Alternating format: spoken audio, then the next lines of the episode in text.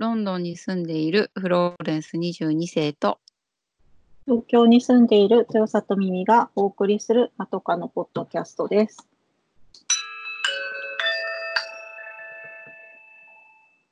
前髪斜めに切ってみました。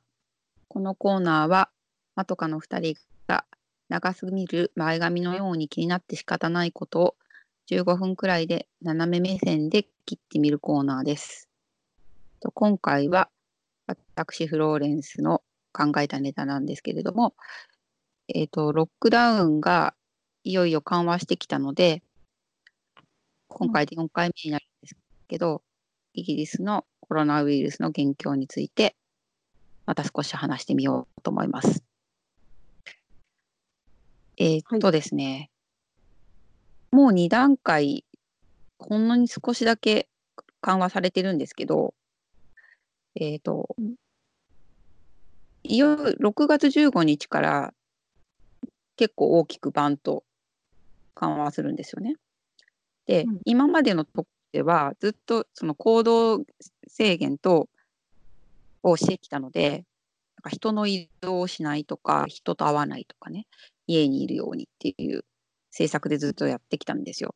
で、うん順調に死者数と感染者数が減ってきたので、いよいよ緩和に向かってるんですけど、これは、このポッドキャットは6月12日に今録音してるんですけれど、今の段階では、えっ、とね、い6人までの人と野外で会ったら会えるっていうのが今の現状なんですね。うんでも野外じゃないとダメなんです。で、えっ、と、その前の段階では、えっ、とね、公園とか広い場所で会わなきゃいけなかったんだけど、今は庭でもいいの。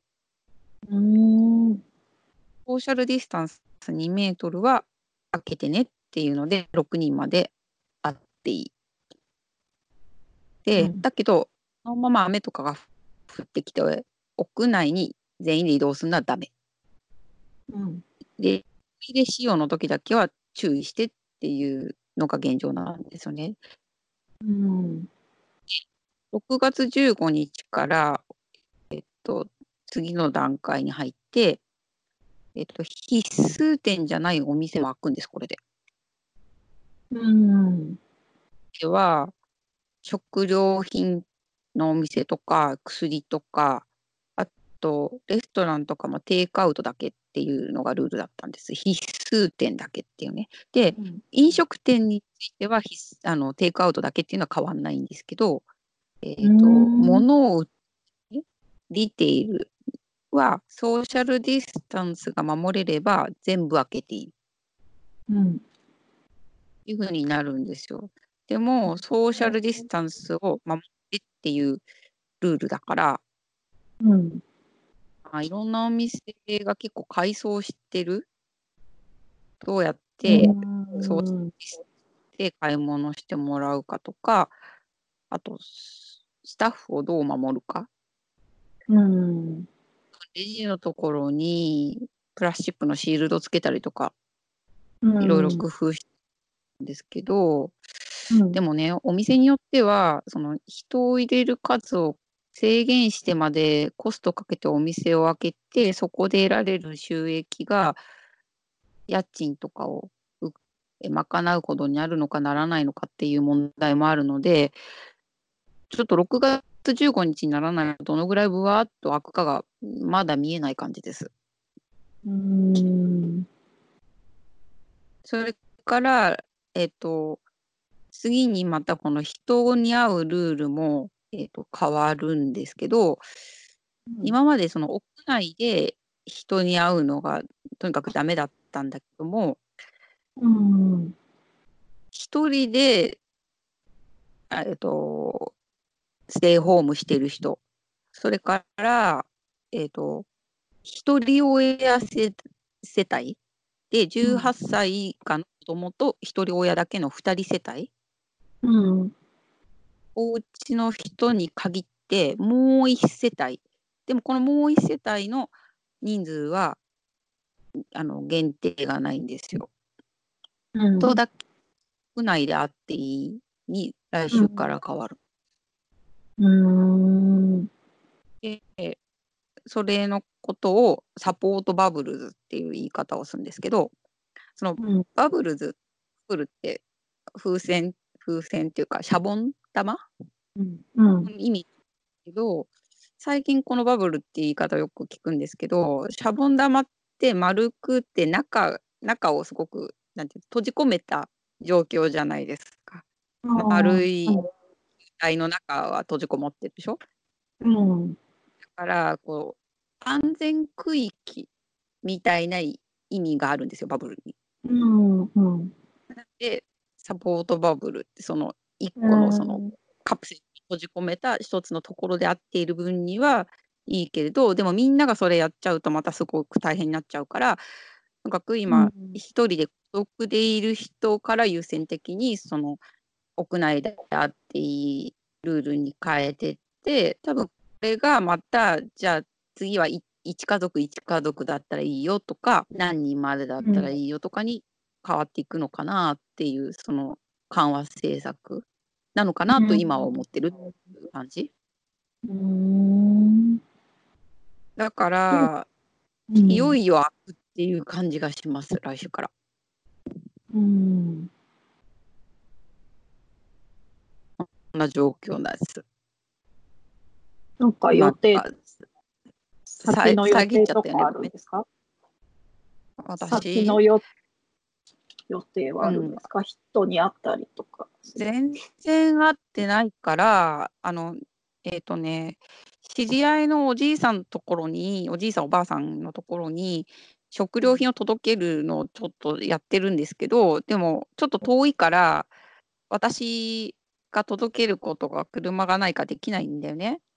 なんで、買い物だけして車を持ってる人のうちに届けてその人に届けてもらうっていうのだけ人と会ってんですよ。えーうん。ででもやっとガーデンなら会えるになったからそのその人のうちのガーデンでこの間初めてまともに話した。うん。前は届けてドアの前に荷物を置いて何メートルか下がって電話してドア開けてもらってちょっと大声で話すみたいなうん。感じだったん。ですよ。だけどやっとガーデンでちょっと話してでやっぱりその野外だったらもう会っていいことになったから人に物を届けてもらうとかが結構可能になったのであそうだもう一回ありましたこの間友達にがお野菜を届けてくれた時に外で受け取ってでそのままコーヒーショップに行ってテイクアウトして2メートル離れて軒先で飲んだみたいえーうん。なぐらいかなでもまあこれって来月ぐらいにはまだ屋内でたくさん買えるようには多分ならないんだよね。から一応来月頭にいつもやってる教会の集まりがあるんだけどうん。それを公園で6人くらいまででやろうかって言ってる。うん。うん、まあそのぐらいかな。まだ具体的にね、あの、いや、うん、約束してもどういうふうになるかわかんないから、でもまだその教会もね、これから開くんだけど、まだプライベートプレイヤーっつって、あのみんなで集まっちゃダメなの、まだ。あのか個人的に祈りに行くために教会に行ってもいいですよっていうところまではいた。あ、えーで、あと、その牧師とか音楽とかやる人が YouTube とか録画するために行くのはいいのね。でもうん少ない数で録画するところまで。でだからそこにみんなが集集っちゃダメっていう感じなんだけど、でも宗教的な行事は、行事っていうか施設は多分開くのが早いと思うっていうのは広いことが多いんですよ。うん。だからぎゅうぎゅう詰めにならないで、その人数を限れば大丈夫になる可能性が多い。まあ、でもその宗教的施設の内容にもよると思うんだけど、多分シナゴーグとか天井が低い場合のところもあるから、民家とか使ってる場合もあるからね、教会とかも。そういうのは難しいと思うけど、高い天井の広いホールとかだったら何人までだったら入っていいみたいなのがある可能性があるでもそうするとほらちっちゃいとこだったらダメで大きいところだったらいいっていうような差別が生まれちゃうとそれはそれで問題だと思うんだよね。うん。だからまだ今のところは一人で行って祈ってる分にはいいよみたいになったところなんですよね。で、うん。私はですね、今個人的に今すごく困ってることがあって、それは歯医歯医者なのですよ。うん。あ、もうじゃあ時間に時間になっちゃった。えっとですね、2週間ちょっと前に今まで人生初のものすごいどうしようもない質になったんですよ。こんなん初めてっていう。うん。叫ぶぐらい痛いみたいなね。夜中になったんですよね。だからどうしようもなくて、それでしかもなんか連休の時になっちゃったから3日間のお倒し守ったんですけど、うん。で、連休明けに歯医者に電話したら、まだ、えっと、その時はね、6月8日から歯医者再開したんですけど、まだ治療しちゃいけない時期だったんですよ。うん。で、でもルールとしては最初に自分のかかりつけの歯医者に電話しなさいっていうのがルールだったから電話したら、なんかあのリモートで抗生剤を出してくれたの。うん。なんか取りに処方箋っていう、うんえっと、歯医者が薬局、指定の薬局にメールで処方箋を出してくれる。で、私は取りに行くだけ。うんうん。取りに行って、それまあ劇的に聞いたんですよ。うん。一見かなとか思ったんだけど、まあ、ちょっとよくわかんないですよね。で、それでも飲み飲まなくなったらまたちょっと痛み出したからもう1回出してもらって、でも2週連続で抗生剤飲んじゃったからもう出せないって言われて、まあ、次に痛くなったら、その111っていうこの国民交付健サービス、健康保険サービスの、えっ、とね、日本でいう、日本の救救急って何番？電話119。119までいかないの、その次の段階のがあるんですよ。うん。いや、その、その日本の救急に当たるのはない999なのね、999なんですよ。で、その下に111って、うん。まず111に電話してって言われて、で、痛くなっちゃったから111に電話して、でもイギリスの医療はいい安いっていうのはいいこと、ただっていうのはいいことなんだけども、なかなかこの治療までつながれない場合があるっていう困ったさんがあるから、全あの絶望のあの期待しつつ電話したら、割と早く歯医者さんアレンジできたんですよね。で、緊急救急歯医者っていうところ、だから国が指定する救急治療をやってもいい歯医者っていうところに回されたわけ。うん。それに昨日行ってきたんだけど、その救急指定歯医者であっても、まだできる治療、できない治療があるっていうのが昨日の分かったことですね。だから、治してくれる範囲がすごく狭いの、まだ。それはどっちかっていうと、治療者側を守るためうん。ないんだよね。うん。なんで、オプション2つしかなくて、歯を抜いちゃうか、もしねくは神経を抜くか。で、神経を抜いたら、抜いたところまでしかやれないんだって。だから、あとは仮のかぶせ物をしてあげるから、そのコロナが収束した中蔵時までそれで待って、あとは行きつけのところ行って、継続治療をする。とりあえず神経抜いちゃえば痛くないかって言われたわけ。うん。だけど、あ、なんか神経がちょっと難しい場所にあるから、うまく取れないと結局歯を抜くことになっちゃうかもって言われたのが気になったわけよ。うん。で歯って抜いちゃったら戻ってこないじゃん。うん。それで、でもあなた今日そんなに痛くないでしょって言われたのね。うん。そうなんです。昨日初めて私はそんなに薬を飲まなくても耐えられる初めての日だったんですよ、昨日。うん。で、っていうのはレントゲン取ったら痛いのはわかるけど、腫れてないから、数週間から数ヶ月、このままの状況でいられる可能性がありますって言われたのね。おだから、コロナ収束まで収束までやらない何もやらないのが一個の手だって言われたのね。うん。どうしようもないなら神経まず抜くけど神経抜くのは痛くないのよ、マスクしちゃうから。うん。けど歯を守りたいんだったらちょっと我慢してみるのも手だよって言われてうん。せっかく遠い歯医者まで行ったんだけど1時間以上かけて行ったんだけど、うん考えた末に、あ3番目の方法にししたのね。うん。なんかやっぱやれることが少ないからいつもだったらさ歯痛いとか言ったらさなんかこうなんていうの針みたいな治療器具ちょっとわかんないなっつうんだっけピンセットみたいなやつでこうそこのとこギシギシやったりとかかぶせかぶせ物がしてあるところだからまず取ってみるとかすると思うんだけどできないんだよねそれが。うん。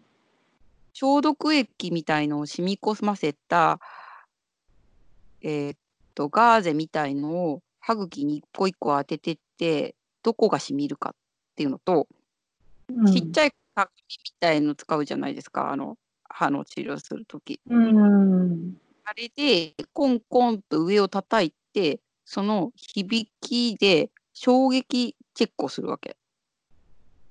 うん。2つとレントゲンだけが材料なわけだからだから私ちゃんと分かってないんじゃないかなとも思ってるわけでも歯医者さんは結構丁寧に見てくれたけどそれしかできないんだよね今。うん。それ結構最初に電話でも言われてて基本的には神経を抜くか歯を抜くかしかできないから分かってきてねって言われてでもその時はもうそのなんていうのかなちゃんと見てどっちかを判断してくれんだと思ったのよ。うん。だけど王冠を開けることができないんだよね今。でももう神経抜く時は開けんだろうにって思うんだけどうん。まあでもちょっとわかんないのでもなんか温存を勧められたんでうん。でこれこの薬絶対効くからもう本当にいよいよになったらまあ最後の最後にこれ飲んでっていう薬を処方されたわけ。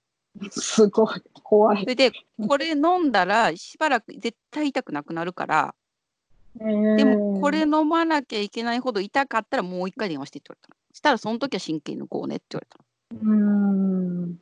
でも一個の安全材料は結局またたらい回しとかされちゃったのかさされちゃうの心配してたんだけどイギリスにしては珍しく電話してから2時間以内でアポがすぐ取れて昨日私は行ったんですけど実は一昨日電話したんだよねそしたら一昨日の夜10時でもいいって言われたの。へえ。で行こうかとも思ったんだけど夜10時になっちゃうとその例えば1時間半とか治療とかに歯抜くとかになっちゃったらね帰りの公共交通機関がなくなっちゃうなと思ったわけ。うん。で別にタクシーでいいんだけど実今タクシーも少ないのよ。だってタクシー運転手いっぱい死んでんだもん。ああ、そうなんだ。だからそのシールドがちゃんとしてないタクシーは今走ってないわけ自分を守るためにね。うん。うん。だか、ら帰ってこれない可能性があったからき昨日にしたんですよね。でも昨日も夜7時からなの。ひっていうのはね絶対1人しか入れないのようん、治療。うん。でもすもう歯医者内のソーシャルディスタンス完璧だった。びっくりしたぐらい。うん。もう入るときに手の消毒してマスクも取んなくちゃいけなくてバッグも全部こうボックスに入れられてもう何も触っちゃいけないうん。みたいななんかそういううんあ徹底的な衛生管理のもとに一人ずつやあの治療しても先生の防護服とかももうすごい完璧なわけうん。でもそうじゃないとお医者さんも死んじゃうよねうん。でもコロナに絶対家族も誰も一人だかかってないことが条件なの。うんうん。だって分かんないんだよ。だって昨日の会見だと7割から8割の人は無症状で感染してんだって。まあ、うん、なんかね、日本でもそういうふうに言われてるけどね。うん。なんか分かんないけどって、なんか、なんかそうだから、あの、今ね、歯医者は6月8日から実は空いてるけど、まだ一般の歯医者ドリル使えないんですよ。だから歯肉炎とかのマイナーな治療とか、でも神経の治療もドリル使うんだよね。歯石のとこを取るから。だから見るだけ終わってて、しかも1日8人で、私の会社今200人並んでんだって。うわうん、だから、でも今、まあとりあえず、その、すごい薬を手に入れたから、耐えられるぐらいな、こうやって喋れるぐらいだから。ーうん。じゃあ、はい会社なんとかしてほしいけど、うんでも、感染者が減らないと開かないのは分かる。だって、それで感染広がっちゃうんだもん。うん。だから、いよいよ痛くなったら、次は神経抜きます。あ、怖い。えでも、神経抜くのは何回もやってんだけど、別に痛くないのよ。だって麻酔しちゃうから。でも、これを機に調べたけど、神経を抜くってことは歯を殺しちゃうってことだから、将来的に歯を抜くことに近くなるんだよね。うん。でも、それで温存できる人もいるけど、でも私の痛いところは、多分、小学校1年生の時に治療した金歯なのよ。ねだから、かぶせ物がもう古すぎるから、それが原因じゃないかって先生言ってたけど、だから中開けられないから分かんないんだよね。とかとか、いろいろ困ってます。いろいろ早く、今までになくコロナ早く就職してほしいって気持ちが、今だってずっと思ってたけど、もう100倍大きくなりました。あーいや、でも、そういう、他にもそういう、ね、なんか緊急じゃないけど、もうなんか、どっか痛いみたいな人はいっぱいいるんでしょうね、きっとね。うんだって、がんの治療も一時ストップしてたのよ。だからその人たちは本当に、だって命かかってたわけじゃない。うん。いや、私のね、歯の痛みも3日間は本当地獄だっていられないぐらい痛かったんだよ。うんうん。うん。だけど、死なないじゃん。うん。でも、その、でもは、キャンサーはもう、あの、治療は再開しましたけど、うん。でもみんな、あの、周りにそういう人がいないけど、今のところは。でも、ツイッターのフォローしてくださってる方とかだと、結構出産をした人がいるんだよね、この期間に。ああ、そっか。そういう人は大変だったと思う。でもまあ、いいあの、止まらないから、それもすごいなと思うけどね。まあそうだね、無痛分娩だからなんだよね。うん。あ、そっか。だけど、それだって無痛だって痛いんだよ。うん。そう。最後のところまでや痛いんだよ。だけど、ね、あの、見えないところ大変だなって思うことがたくさんああるんですけど、まあ、自分がちょっとこの、もうちょっと七点抜刀したので、さらにコロナーっていう気持ちになってます。うんそういうこともね、あるんだなって思いましたよね。そのはうん歯医者さんとかね。そう日本は歯医者さんクローズしなかったって聞いて。でしかもなんかこの時期に会社行かないからってホワイトニングが増えたんだって？あ、そうそう、整形とかホワイトニングとか。やる方こうだったのかね。やる方っていうのはその受ける方じゃなくて、せやる方の先生たちね。ああ、どうなんだろうね。ホワイトニングは、え、だってホワイトニングもだって歯茎とか触りまくんだよ。やったことあるもん。うん、私もやったことあるけど、まあ手袋してるから、まあね。でもそんなこと言ったら、うこっちだって全然手袋してれば、虫歯の治療できることになっちゃうじゃん？まあね。こう、まあそのドリドリルの飛び散りみたいなのはないかもね、ホワイトニングだと。まあそうだね。まあそれはそうね。飛沫がってことね。うん。でも喋ってんだからね。口開けて。まあ喋んないか。まあまあまあ、うん、まあでも、まあ日本はあまりまだ死んでないから、そうね、日本はすっかりもうゆるゆるですけれど。そうみたいだね。まだ、まだこれ、まあでもこっちも緩くなってきてるけど、まあそんな状況です。あの、これからどんどん緩くなると思うけど、一応ルール的には段階的にっていうので進んでるけど、コロナその後はまだこれからですみまだ見えないポストコロナが見えるほどまでいってないあの経済が悪くなってるとかは見えてきてるけどうん。競技を見えるのはこれから空いてどれぐらい経済が沈んでいくのか少しずつ成長戻っていくのかとかが分かってないので、まあ、だからか感じかな。そう。はい、早く終わってほしいです。そんな状況でした。うん大事に。ありがとうございます。はい、ではまた来週。さようなら。さよなら。